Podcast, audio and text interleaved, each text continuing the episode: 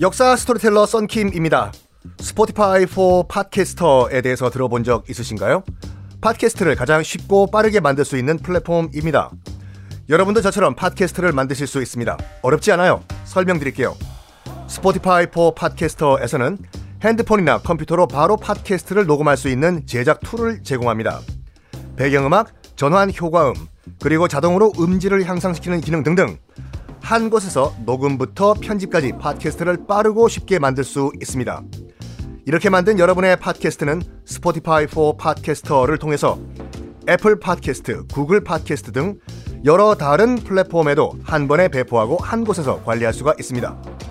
여러분이 팟캐스트를 만들기 위해 필요한 모든 것들을 한 곳에서 모두 무료로 제공합니다. Spotify for Podcasters 앱을 다운로드 받고 지금 바로 시작해보세요. 네, 여러분 안녕하십니까. 역사 스토리텔러 썬킴 인사드리겠습니다. 효장세자, 아, 영주 입장에서 봤을 때는 큰아들이잖아요. 근데 큰아들이 죽었습니다. 정말, 어, 통곡을 하고 슬퍼했겠죠. 그런데 너무 갑작스럽게 죽어버린 거죠, 효장세자가. 왜 죽었을까? 2년 후 놀라운 사실을 영조는 알게 됩니다. 궁을 산책을 하고 있었는데, 아, 효장이 보고 싶다. 효장이 보고 싶어. 아니, 저건 무엇인가? 여봐라, 내 전하! 저기, 저걸 당장 한 파보도록 하여라. 내 전하! 퍽퍽퍽퍽퍽. 파보니까 이상한 게 묻혀져 있어요. 이거 당장 뭔지 조사해 보도록 하여라. 네, 전하! 조사해 보니까 뼈 조각이에요. 뼈 조각. 어? 사람 뼈 조각. 바로 의금부에게 지시를 내려가지고 이게 무슨 뼈 조각인지 조사를 시킵니다. 아, 그 여러분들 그 다시 한번 강조해드리지만 의금부와 포도청은 헷갈리시면 안 돼요. 포도청은 그냥 경찰청이에요. 포, 체포하다 포자에 도, 도둑놈 할 때 도자, 도둑 잡는 데예요. 그런 반면에 의금부는 왕 직속 감찰 기관이거든요. 우리도 치면 뭐 대통령실 직속 뭐 감찰 기관. 포도청에 끌려가면은 풀려나요 곧 조사받고 의금부에 끌려가면은 대부분 죽고 나옵니다. 하여간 이런 무시무시한 의금부에게 여봐라 의금부 네 전하 당장 이 뼈 조각이 무슨 뼈 조각인지 조사하도록 하여라 네 조사를 해보니까 이게 이른바 매흉 그리고 화흉이라는 것이 밝혀졌습니다.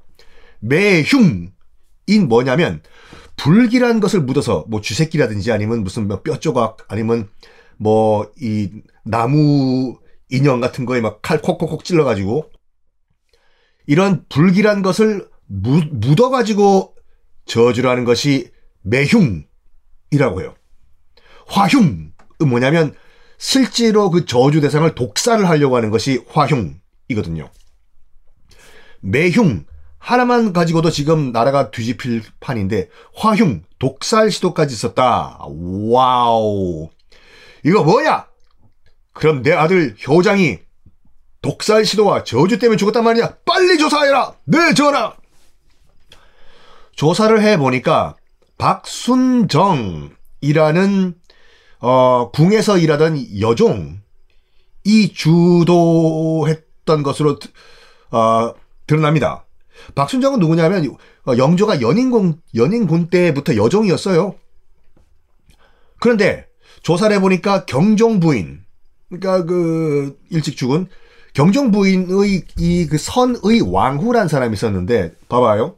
여러분들이 경종 부인 선의 왕후라고 하면 영조가 이뻐요, 안 이뻐요? 안 이쁘죠.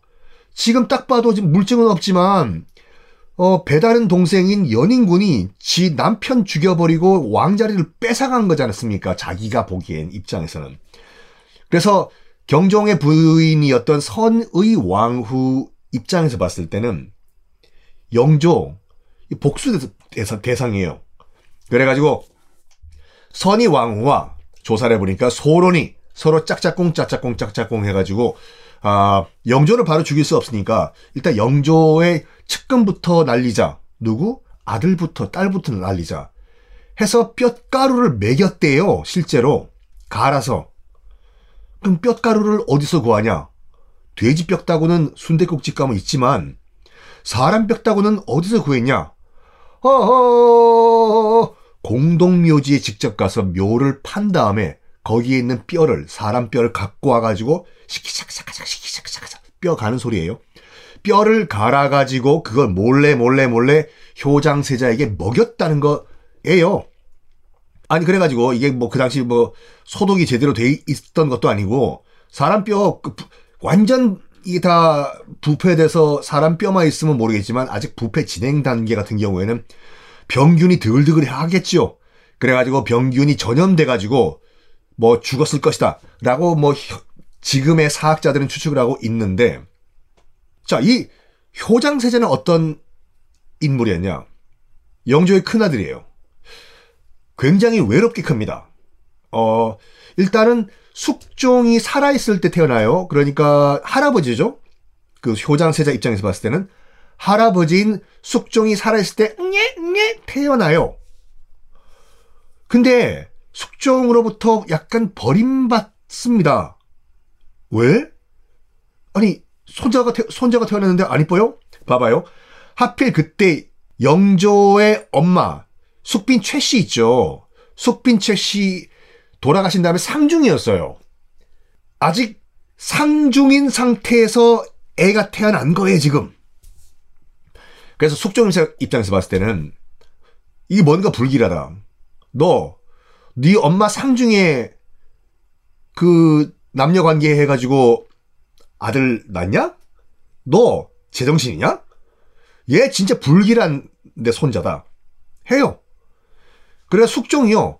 자기 손자임에도 불구하고 효장세자를 안 만나줍니다. 부정탈까봐. 그런 가운데 어릴 때 엄마도 일찍 죽어요. 그러니까 뭐 사랑을 받지 못하고 자라는 거죠. 거기다가 태어날 때부터 몸이 허약해요. 기록을 보면 승정원 기록을 보면 승정원 기록이 뭐지 여러분? 승정원이 그거지 않습니까? 청정원이 아니라 승정원은 지금으로 치면 대통령 비서실. 그래서 왕과 왕에 관련된 인사들 일거수 일투족을 다 싹 다 기록을 해요. 침 뱉었다, 가래 침 뱉었다, 하품했다까지 싹 다. 거기 보면 이 효장세자가 어렸을 때부터 몸이 허약해서 아치! 아치! 감기 조심하세요. 계속 감기에 시달렸다. 감기를 치료하고 나오면 또 걸리고 또 걸리고 또 걸리고 또 걸리고. 계속 이렇게 아들내미가 비리비리비리비리 하니까 영조가 아빠로서 속이 탔겠죠. 자기 큰아들인데 무슨 말 했을까요? 이런 말 했습니다. 다음 시간에 공개하겠습니다.